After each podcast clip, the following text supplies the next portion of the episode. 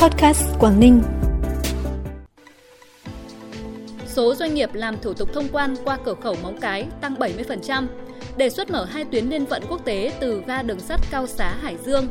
Vải Bắc Giang đắt hàng ở siêu thị, sàn thương mại điện tử là những thông tin đáng chú ý sẽ có trong bản tin vùng Đông Bắc sáng nay 20 tháng 6. Sau đây là nội dung chi tiết. Thưa quý vị và các bạn, thông tin từ Ban Quản lý Cửa khẩu Quốc tế Móng Cái Quảng Ninh cho biết, tổng kim ngạch xuất nhập khẩu hàng hóa từ đầu năm cho đến ngày 15 tháng 6 đạt trên 1,4 tỷ đô la Mỹ, tăng 8,24% so với cùng kỳ năm 2022. Thu ngân sách nhà nước đạt 667 tỷ đồng, tăng 35% so với cùng kỳ năm 2022.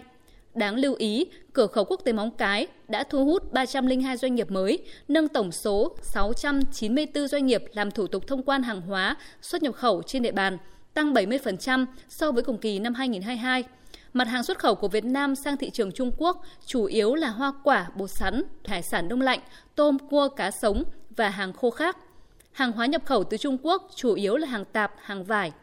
Trong bối cảnh tình hình dịch COVID-19 cơ bản ổn định và được kiểm soát tốt, cặp cửa khẩu quốc tế Móng Cái Việt Nam, Đông Hưng Trung Quốc đã từng bước hoạt động ổn định trở lại, thông thoáng. Lãnh đạo Tổng công ty Đường sắt Việt Nam vừa làm việc với Ủy ban nhân dân tỉnh Hải Dương về phương án khai thác hoạt động liên vận quốc tế tại ga Cao Xá Hải Dương.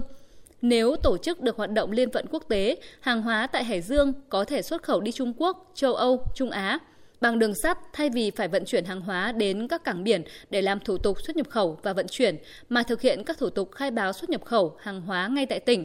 Đồng thời, thời gian vận chuyển từ Việt Nam sang thị trường Nga, EU được rút ngắn chỉ bằng 2 phần 3 so với đường biển truyền thống. Để khai thác hoạt động liên vận quốc tế đường sắt tại ga Cao Xá cần được xây dựng cải tạo theo phân khu chức năng riêng, bãi hàng chứa container trên 1.000 m2 có tường bao quanh, khu vực làm hàng xuất nhập khẩu, giám sát hải quan. Sau khi hoàn thiện cơ sở hạ tầng phục vụ hoạt động liên vận quốc tế, Tổng công ty Đường sắt Việt Nam sẽ trình Bộ Giao thông Vận tải cho phép khai thác hoạt động liên vận quốc tế bằng đường sắt tại ga Cao Xá để phục vụ hoạt động xuất nhập khẩu của tỉnh Hải Dương. Dự án đầu tư xây dựng công viên Nghĩa Trang Phi Liệt, xã Lại Xuân, huyện Thủy Nguyên đang được thành phố Hải Phòng mời gọi nhà đầu tư quan tâm đăng ký thực hiện. Dự án có sơ bộ tổng chi phí thực hiện là 571 tỷ đồng, chi phí bồi thường hỗ trợ tái định cư 205 tỷ đồng, tổng diện tích sử dụng đất 31,3 hectare. Dự án sẽ được hoàn thành đầu tư xây dựng trong giai đoạn 2025-2027. Mục tiêu đầu tư dự án nhằm xây dựng công viên nghĩa trang văn minh hiện đại có tác dụng thay đổi nhận thức của người dân về hình thức táng tại các nghĩa trang truyền thống trước đây. Bên cạnh đó, tạo không gian gần gũi, thoáng đãng, hiện đại, sạch đẹp, phù hợp với phong tục tập quán, tín ngưỡng của nhân dân, đồng thời là một địa điểm du lịch văn hóa tâm linh của địa phương. Chia sẻ tại sự kiện khởi động chương trình tiêu thụ vải thiều đặc sản Bắc Giang năm 2023 của Mega Market, lãnh đạo Sở Công Thương tỉnh Bắc Giang cho biết, ngay từ đầu vụ tháng 5, tỉnh đã hỗ trợ với các bộ ngành tổ chức xúc tiến tiêu thụ vải thiều ở thị trường các nước. Ngoài ra tỉnh cũng đã tổ chức kết nối với hệ thống phân phối bán lẻ lớn như Mega Market, Copmart, Big C Go và các chợ đầu mối ở Hà Nội, thành phố Hồ Chí Minh. Song song với đó là việc mở rộng phát triển thị trường các tỉnh miền Trung và Tây Nguyên. Tính đến nay, vải thiều Bắc Giang tiêu thụ gần 70.000 tấn, đạt 40% kế hoạch, trong đó thị trường nội địa gồm kênh chợ đầu mối siêu thị đạt 30.681 tấn. Ngoài kênh siêu thị, vải thiều còn được đẩy mạnh tiêu thụ online qua các trang thương mại điện tử như Lazada và các app Go, Big C, Tops Market. Bản tin tiếp tục với những thông tin đáng chú ý khác. Từ ngày 16 tháng 6 đến ngày 18 tháng 6, đoàn công tác của Trung tâm Khuyến công và Xúc tiến Thương mại Sở Công Thương tỉnh Lạng Sơn tham dự chương trình kết nối giao thương giữa nhà cung cấp khu vực phía Bắc và Bắc Trung Bộ với các doanh nghiệp xuất khẩu và tổ chức xúc tiến thương mại tại phố đi bộ Trần Nhân Tông, Hai Bà Trưng, Hà Nội – Tham dự chương trình, tỉnh Lạng Sơn có một khu gian trưng bày với gần 30 sản phẩm ô cốp, chương trình mỗi xã một sản phẩm, sản phẩm công nghiệp nông thôn tiêu biểu và sản phẩm đặc sắc của các cơ sở sản xuất, hợp tác xã, doanh nghiệp trên địa bàn tỉnh.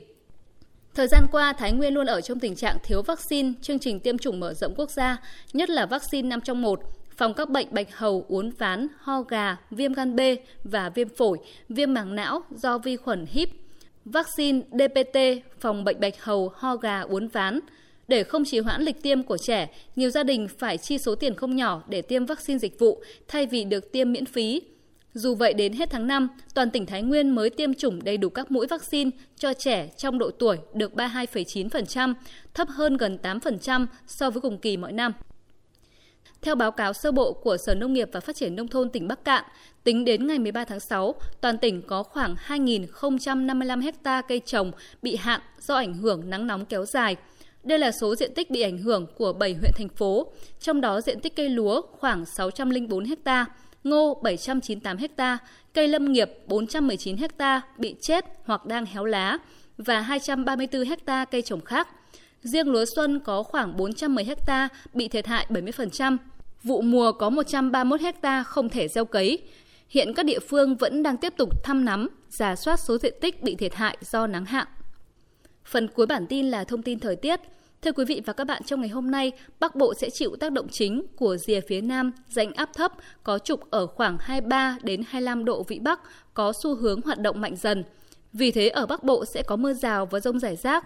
Riêng các tỉnh thuộc vùng núi phía Bắc, cục bộ sẽ có mưa to đến rất to.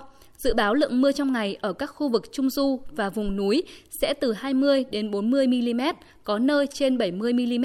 Thời điểm mưa rông khá sẽ tập trung chủ yếu về chiều tối, đêm và sáng. Trong mưa rông có khả năng xảy ra lốc, xét, mưa đá và gió giật mạnh.